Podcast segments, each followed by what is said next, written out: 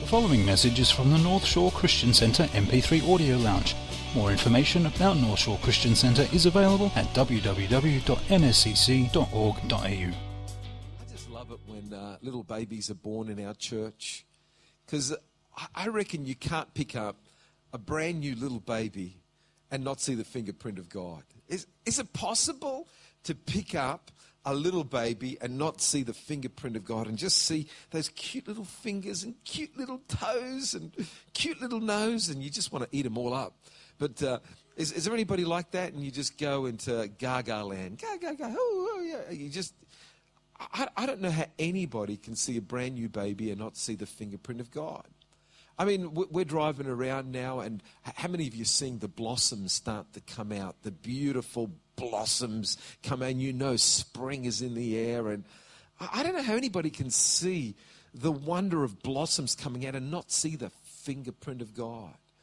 I love sunsets and sunrises and the, and the amazing colors that just appear at a sunset or a sunrise and you just look at the gradation of color and you I don't know how anybody can see a sunrise or a sunset and not see the fingerprint of God. I don't know how anyone can pick up a flower and not see the fingerprint of God. You know, wherever I look in life, I see the fingerprints of God. But you know what I find sad? That multitudes see the same thing that I see, but don't see the fingerprint of God. They see the amazing world in all of its splendor. And rather than seeing the fingerprint of God, what they say is, well, this happened by chance. This happened by accident. Once heard a story of, of an atheist that was walking through the woods and admiring all the amazing things and thinking to himself, isn't nature amazing? Listen to the, to the river bubbling, the, the brook bubbling, and the wind whistling through the trees, and the, and, and, the leaves falling off the tree. And, and, and he was thinking to himself, Isn't nature marvelous? All this just happened. Then all of a sudden, he heard out of the woods this loud noise. And he turns around and he sees a bear running out of the woods towards him. So he starts running for his life because this bear looked incredibly hungry to him. So he's running, running, running, and all of a sudden he trips over. And as he trips over, he turns around only to see the bear about to pounce on him and devour him. And at that moment, guess what he cries out? God help me. the atheist cries out, God help him. And it was like the whole earth stood still all of a sudden, the wind stopped rustling in the leaves, and, and the brook stopped bubbling, and the bear stops midair. And he hears a voice from heaven saying, What? All these years you ignore me? All these years you deny me? And at your point of need, you cry out for my help? At which point the atheist says, it seems a bit presumptuous for me at this time to ask for your help. But rather than making me a Christian at this point, I only ask of you one thing. And what is that? God says. Would you make the bear a Christian?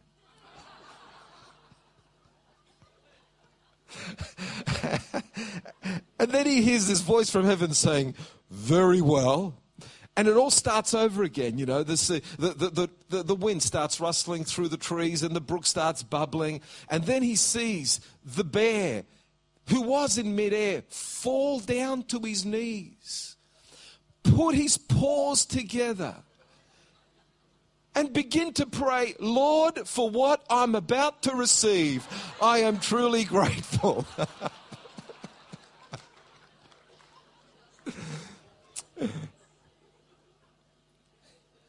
I want to talk to you today about the power of vision. What do you see?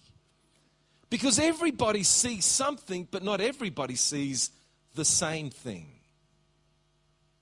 And I want to say to you today that what you see is what you get. And I want to read to you this passage of scripture from 2 Kings chapter 6 about different things that different people saw. So if you have it open, let's read from verse 15. When the servant of the man of God arose and went out, there was an army surrounding the city with horses and chariots. And the servant said to him, Alas, my master, what shall we do? So Elisha answered, Do not fear, for those who are with us are more than those who are with them. And Elisha prayed and said, Lord, I pray, open his eyes that he may see. I want you to underline that verse in your Bible. Open your eyes that he may see. Then the Lord opened the eyes of the young man, and he saw, and behold, the mountain was full of horses and chariots of fire all around Elisha. I love this story.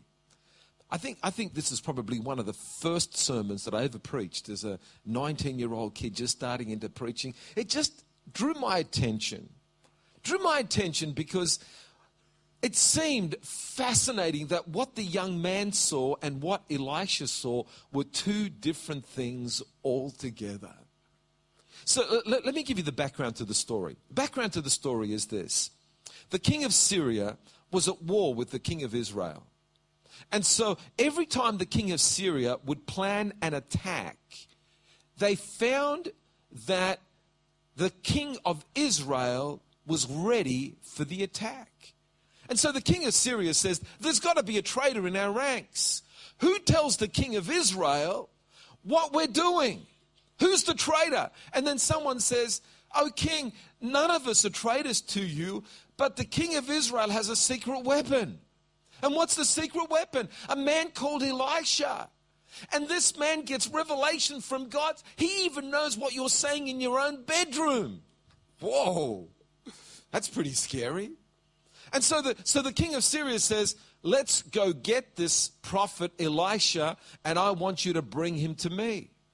And so the king of Syria sent his army to Dothan, the city where Elisha was living at, and surrounded the city to capture Elisha. And so the young servant wakes up this particular morning, goes to wash his face, and when he opens his eyes, he sees the army of Syria surrounding the city of Dothan. And he starts to shake his knees and he starts to get pretty anxious. Would anybody else get pretty anxious when you see the army of the enemies surrounding your city? So he wakes up, he wakes up Elisha and says, Elisha, we are surrounded by the army of the enemy. And Elisha says, Don't worry. Don't worry. Then he says something that seemed incredibly ridiculous to the young man.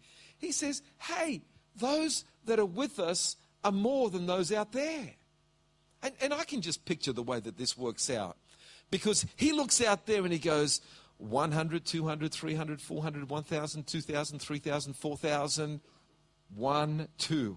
Uh, how does that work mathematically? One, two. And then, and then Elisha says something absolutely amazing. I'm going to pray that God will open your eyes. And so he prays that God would open his eyes. And when God opens his eyes, he sees the truth of what Elisha was saying because right around the hills of Dothan were the armies of God, the chariots of God. But they weren't just ordinary, they were full of fire. And he thought, why couldn't I see that earlier on? And that begs the question for all of us is what do you see? What is it that you see in life? Because there are many levels of sight. And what is very clear in this scripture is that there is a sight which exists on the physical plane, and there is a sight that exists on the spiritual realm. And where are your eyes focused? Are your eyes focused purely on the physical, scientific realm? Or are your eyes open to see the supernatural, the spiritual realm? My prayer for every single one of you is that your eyes might be opened, that you might see the spirit realm.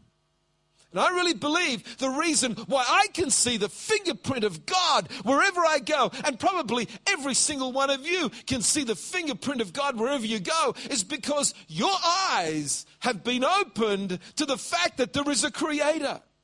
But we are surrounded by people that cannot see that. They will argue black and blue that all that happened by chance. They see the fingerprints of evolution, the fingerprints of chance on the beauty that you will only attest a creator made that. That's the difference. And so, what do we need to do? We need to pray for the eyes of people's understanding to be opened. Pray for the eyes of the understanding to be opened. Let, let me finish this story because I, I love this story. Because there's a, there's a beautiful juxtaposition that happens in this story. Because on, on one end, what happens is that, that Elisha prays for his servant's eyes to be opened, and then on the other hand, he prays for his enemy's eyes to be closed. And so, just the, the way that the story finishes is marvelous. And, and I'll finish the story and then I'll get on with the rest of my sermon. Because what happens is that, is that they knock on the door and say, Hey, listen, we're looking for Elisha. And Elisha says, Oh, Nobody's here. But listen, I know where he lives and I'll take you there. And they said, Really? Yeah, come on.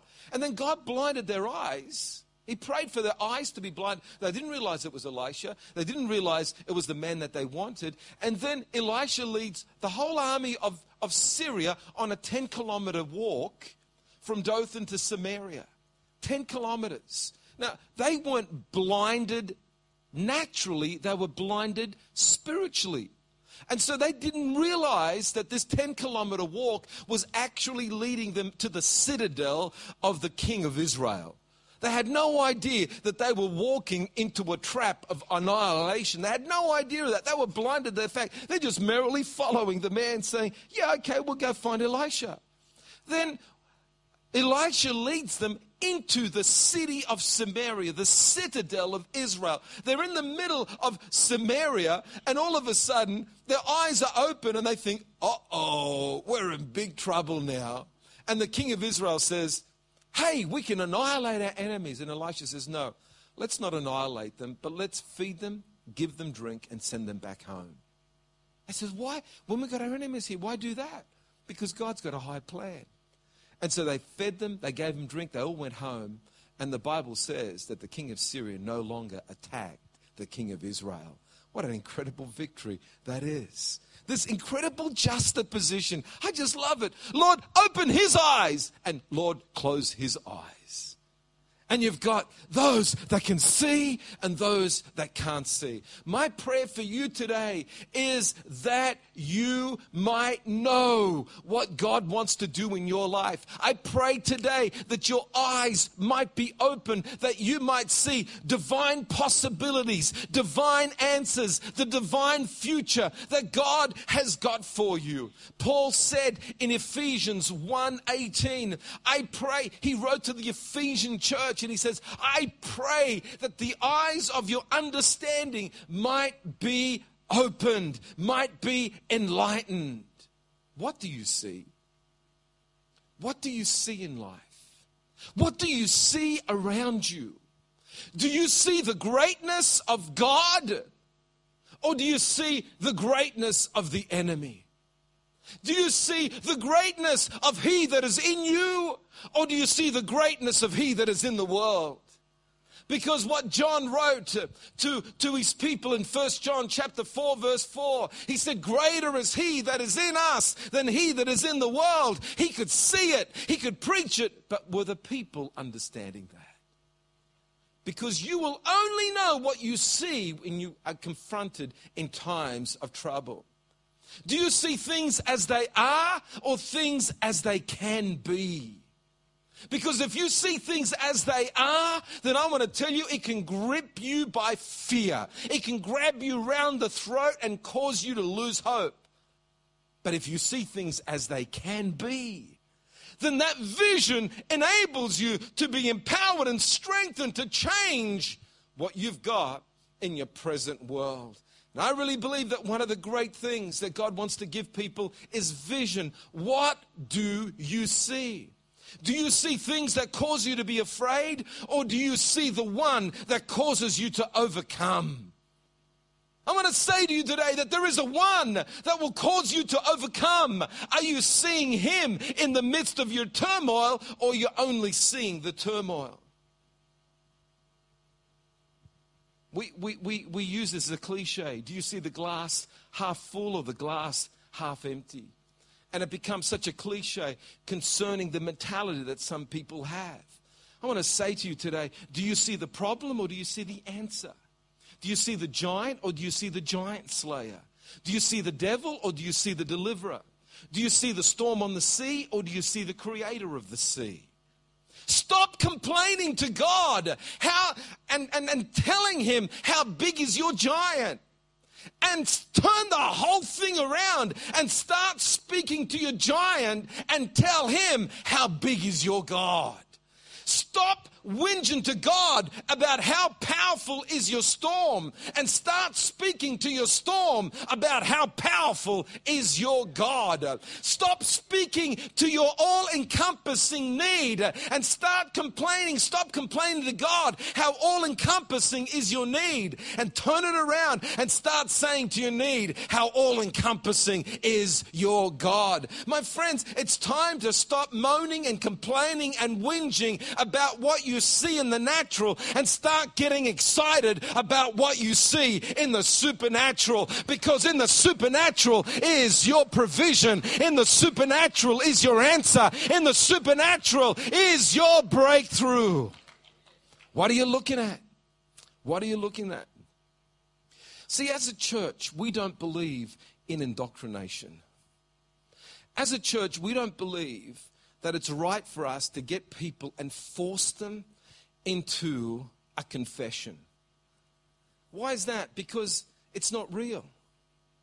I cannot force someone to love God. I cannot force someone to receive Jesus. I can't. You know what? I'd love to do it, but I can't. And if I try to do it, they did that in the Middle Ages. You know, they'd, they'd find tribes and, and to say, okay, um, you've got a choice. You either convert or you die. How many of you know? If you've got that choice, you're going to convert. And so then by the, by the ed, end of the spear, they take them through a river and say, okay, you're all baptized now. You're all part of our religion. Well, what is that? What, what, what is that? As if, as if they're now going to have their hearts turned around to follow that. They'll do it in their head, but in their heart, they're exactly what they were beforehand. So, John, if you don't believe in indoctrination, what do you believe in? I believe in revelation. Revelation is when people's eyes are opened. Revelation is when people's hearts are open, when they begin to see the truth of it all. How many of you had the gospel preached to you many, many times before you got saved? And it didn't make sense to you. It was like, yeah, what is all that? But then something happened one day. I don't know what it was and, and how it dropped, but your heart was open and you began to see that Jesus Christ is the Son of God you began to see that Jesus Christ died upon the cross for your sins. It became revelation. And at that revelation, something melted in your heart. And there was a decision that you made that wasn't forced, it wasn't under compulsion, but it was something that drew you to God. And let me tell you that it's only through revelation that people stay in connection with God. You can't force it. You can't force it. And until people see they can't get converted. So, can I say to you that one of the greatest things that you can do for people is to pray that the eyes of their understanding can be opened? If people can't see what you see, don't condemn them about it. Don't tell them that they're idiots. Because that one, let me tell you, nobody has been won to Christ by someone telling them they're an idiot. I've never ever had an argument with someone and at the end of the argument, they says, Well, now, now that you've proven me to be a total idiot, I will convert to Jesus Christ. Nobody's ever said that to me. Matter of fact, they just get more agitated and, and, and more convinced they want nothing to do with someone who's argumentative. But when you pray for people and the eyes of their understanding get open, there's something just powerful. You know, and God uses all sorts of things for that to happen. You know, just. Uh, one of the amazing things is is, um, you know, Anne and I are really moved about Rosemary White. We're just moved by her. Because I don't think, I've been pastoring this church now for nearly 15 years, and I don't think I can ever remember an altar call that Rosemary White didn't come forward praying for her family. Just week in and week out, she'd come to the front. Would you please pray for my family, Pastor John? Please pray for my family. Please pray for my family. Right now on a deathbed, the family have got her Bible and are reading verses from the Bible to Rosemary White. And it was like, God, is this, is this the time for you to do something? Here she is on a deathbed. But those prayers, those prayers that she's prayed are being answered. And, and they're doing it as a favor for her. Oh, you know, our, our mother, our grandmother loves these verses. And Anne was there the other day and said, read them to her. Read them to her. And they were, yeah, we'd love to do that. We'd love to do that. The very thing she couldn't do right now is happening. And I want to say to you that none of your prayers fall to the ground. They rise up into heaven like incense. They're incense in heaven.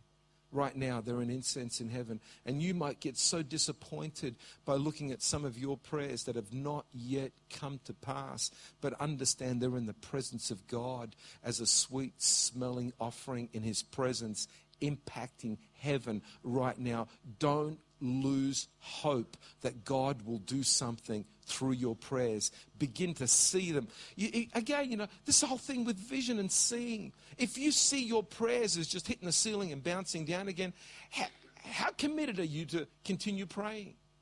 If, if you just see them as words popping out of your mouth and just falling to the ground, well, after you've said one or two, you'll stop praying. But if you begin to see your prayers like incense rising to heaven and actually going into the throne room of God and, and, and actually filling the throne room of God like a smoke, and it's the prayers of the saints that are rising up, then let me tell you, you're going to persist. You're going to persist because pretty soon there'll be a moment of breakthrough. There'll be a moment where God says, Wow, I will do something regarding the prayers of the saints. Why? What do you see? Can I say to you one more thing and then I'll finish? Your breakthrough is found in what you see. Would you open your Bible to Mark chapter 16? Mark chapter 16. This is probably one of the most quoted scriptures for Pentecostals, especially in the Bible. But I, but I want you to just see something from Mark 16 because I believe that your breakthrough is found in what you see. So, so here's this is the way that, and, and so many people have tried to, to say that this does not exist in the originals, that this is not the end of Mark. I want to say to you, there is absolutely no way that Mark could finish his gospel without finishing it here. Some people reckon that it finished in verse 8. There's no way that Mark would write a gospel and finish with the words, they were afraid. What is that? Huh? As if he'd finished the good news story with, they were afraid. I, I, this is what he finished it with. And they went out preaching everywhere, and the Lord working with them, confirming the word through the accompanying signs. Amen. That's how Mark finished. Hello? Yeah. Help me with that. Verse 17 says this, and these signs will follow, not might follow, but will follow those who believe. Do we have any believers here? Can I, can I just also say that that word believe means that you see it in your heart in order to believe it. So, you, you know, you don't believe things that you don't see. And this is what it says. It says, then it goes on and it says, in my name, they will cast out demons. They will speak with new tongues. They will take up serpents. And if they drink anything deadly, it will by no means hurt them. They will lay hands on the sick and they will recover. It talks about casting out devils. It talks about facing serpents. It talks about facing sickness. Three very distinct things. Talks about speaking in tongues. But l- let me tell you, l- let me talk about facing demons, serpents, and sickness. Because every single one of us will at some stage face demons, serpents, and sickness. So, what Mark is saying is this when you face your demon, what do you see? Do you see an insurmountable obstacle or do you see an opportunity to demonstrate the power of God? Because the Bible says, In my name you will cast out demons. Now, in our church, we have people from Asia, and there's a lot of superstition out there. There is a lot of superstition out there, and they're especially afraid of devils and demons. But I love what Reinhard Bonnke says. He says, I'm not afraid of the devil. The devil, he is afraid of me. Hallelujah. He's got that look on his face as well. And I love that. I, I just love that, that, that, that, that, that through God, we don't have to be afraid of devils. We don't have to be afraid of demons. We don't have to cower in fear at the, at the thought that maybe a devil. They cower in fear when we come their way. They cower in fear when our presence. I'll never forget as a brand new pastor, a brand new pastor. I was asked to do a deliverance session. And this deliverance session was up in the hill countries of Queensland. I'm telling you, it was it was hard. By the time we got there, we got lost. We ran into a cow. It was just, oh man, anything that could go wrong. And it was me and a friend of mine, and, and he needed my company because, you know, he was new to this, and I needed his company because I was new to this. And we finally got the address, and you would not believe what it was like. It was this house on a hill, and the wind was blowing, and there was a red glow coming from the house. And so it was, by the time we got there, it was late at night, the wind was howling, it was dark, the red glow. We knock on the door, and this voice says, I know who you are, come in. I tell you, the setting was absolutely unbelievable. But, but you know what I discovered that night? I won't, I mean, it's a long story. I won't, I won't go through it all. I mean, I know I've got your attention now. But, uh, but uh, how did it work out? It was just it's, it's, it's a story for another day, I'm telling you. But how it worked out was this, is that we overcame the devil. And what I realized that night was this, we were known by them. And not only were we were known, but they were afraid, and there was power. I didn't get to the point where, where the guy starts to attack me with a knife. I didn't get to that point. Gets a knife in his hands and starts wanting, he says, I'm going to kill you. And I said, In the name of Jesus, you will not damage this body. And it was like there was a force shield all around me. That knife came about that far from my head, and it just couldn't penetrate the force shield that was around me. And I realized, as a brand new pastor, the power that we have as Christians. And so often we become too afraid of the devil without understanding that they're actually afraid of us. And they do not have authority over us. But you've got to make sure that you're in tune with Jesus and covered by the blood of Jesus. What about serpents? When you face a serpent, what do you see? Oh, my, my wife loves Australia. We have the three S's snakes, spiders, and sharks. And, um, and I remember, never forget the time we went on our first picnic, Cox's River, rug on the ground, the picnic rug, all the nice little food. It was very romantic until a red belly black snake came within about 10 feet of our rug. Well, let me tell you, that was the end of the picnic. It was the end of the romance. She was out of there, and uh, we had to be in the car and far, far away from the red belly black snake. The point that I'm making is this is that when you see a serpent, what do you see? Do you see something that will kill you? Or do you see an opportunity to trample on it and to overcome. Now, I'm not speaking in the physical here because uh, let me just say, in the physical, don't beat a snake on the head with a stick. What is the matter with you? Just leave it alone. It'll go back into the it'll go back to where it came from. It's more afraid of you. Snakes aren't out to kill you. They're wanting to run away from you. But I, I believe that this this scripture, yeah. on the front row, be obedient and listen to the preacher, okay? I can say that I've got the microphone now. When I get home, it'll be a different story. But anyway, we won't go there. ah, glory to God.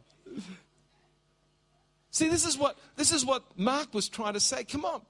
When you see a snake, when you see a serpent, and, and, and really, I think he's speaking spiritually here of Satan, who's called the great serpent. Are you going to run away and, and, and feel, this is going to kill me? Run away, run away, we're all going to die. Or are you going to stand up and say, no, the Bible says that He's given me all authority. I can trample on serpents, I can trample on demons, and nothing shall be able to hurt me. What are you seeing? Then, then it goes on with sickness. When sickness comes your way, what do you see? When you stand in a doctor's surgery, you stand in a doctor's office and you get a prognosis. And that's exactly what prognosis is. It's trying to get you to see what science sees. And let me tell you, I respect doctors. We've got them in our church. I love doctors. And, uh, and they're, they're, they're beautiful people with a lot of compassion. But what they've got is that they will give you prognosis on what science sees.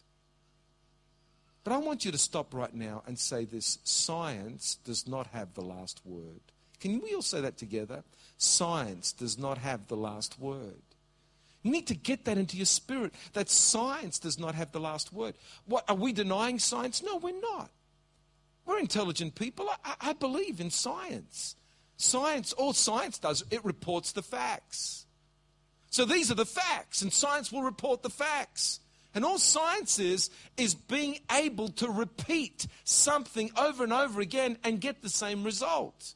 That's what science is. Good science repeats something and gets the same results. If you get the same result every time that you repeat it, that's science. And so I, I you know, there is no conflict between science and the Bible. All that I want to say is that science does not have the last word there's a miracle, supernatural God that can intervene in the natural course of science and do a miracle. He has the power to do so. Now, I'm not saying that every time He will intervene because He doesn't every time. I, I can't say to you that every time God will intervene, and because, because then there's no point in having the laws that He's put into place. But God can intervene, and God promises us that if we lay hands on the sick and see their recovery, that they will recover. And so, what are you going to do? You've got a choice. Are you going to bow down at the altar of science and say, I will see what science tells me to see. I will obey what science tells me to obey? Or do we turn to God and say, God, would you help me here? I want to see something from heaven. I want to see a word from you. I want to receive something. From, I'm not denying science, but I'm not giving it it's ultimate power. I want to give you ultimate power. I want you to have the final word. I want you to show me what you want me to see. Because what I see is what I get. And I tell you that some of us have to fight the natural flow of life that would try to force us to see death and destruction. Or we can commit ourselves to God and say, God, open my spiritual eyes that I can see what you want me to see, that I can see the miraculous supernatural God who can intervene in the natural course of events and bring me to a place of breakthrough. Breakthrough is found in what you see. God wants you to open your spiritual eyes to see the divine possibility, not the earthly prognosis. God wants you to open your spiritual eyes so you can see life and not death, breakthrough and not toil, abundance, not famine, blessing, not the curse. Jesus, not the devil. His love, not his wrath. His acceptance, not his rejection the covering of your sins, not the guilt of your past, the place of refuge, not the place of torment. God wants you to see something supernatural, and when you get to see it, that's when you get your breakthrough. Amelia, won't you come? I'm just landing it down now. The wheels are down. Starting to put the brakes on. I'm coming down. 2,000 years ago, people saw something. On a hill called Golgotha, in this town called Jerusalem, people saw something.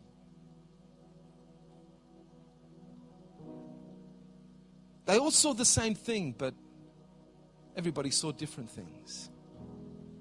Because 2,000 years ago on a hill called Golgotha, a man was crucified, suspended between heaven and earth, with nails in his hands and in his feet, crown of thorns on his head, beaten and bruised and battered. And everybody saw the same thing, but everybody saw different things. Some people saw a criminal. They saw a man who was paying the price for his own sins. He was a lawbreaker. Others saw the cruelty of the Roman Empire, who stamped their authority on the world through cruelty and fear. Others saw a son of a carpenter, just another man on another cross on another day dying. And then there were others that saw that this surely was the Son of God. That this surely was the Lamb of God that was sent to pay the penalty for the sins of mankind. There were others that saw that the blood that dripped from his body was the blood that was able to wash away every single sin. They saw that this man that lay suspended upon that cross between heaven and earth was, in truth, the Son of God that had come to pay the price so that mankind could be saved, so that mankind could be redeemed. And those that saw that vision were overcome with love, overcome with a sense of gratitude. They could do nothing else but stand there in awe and worship and say, Jesus, thank you that you died for me. Thank you that you shed your blood for me. And my friends, no Christian can become a Christian without seeing that vision. And no atheist can hope to become a Christian without changing his vision or her vision.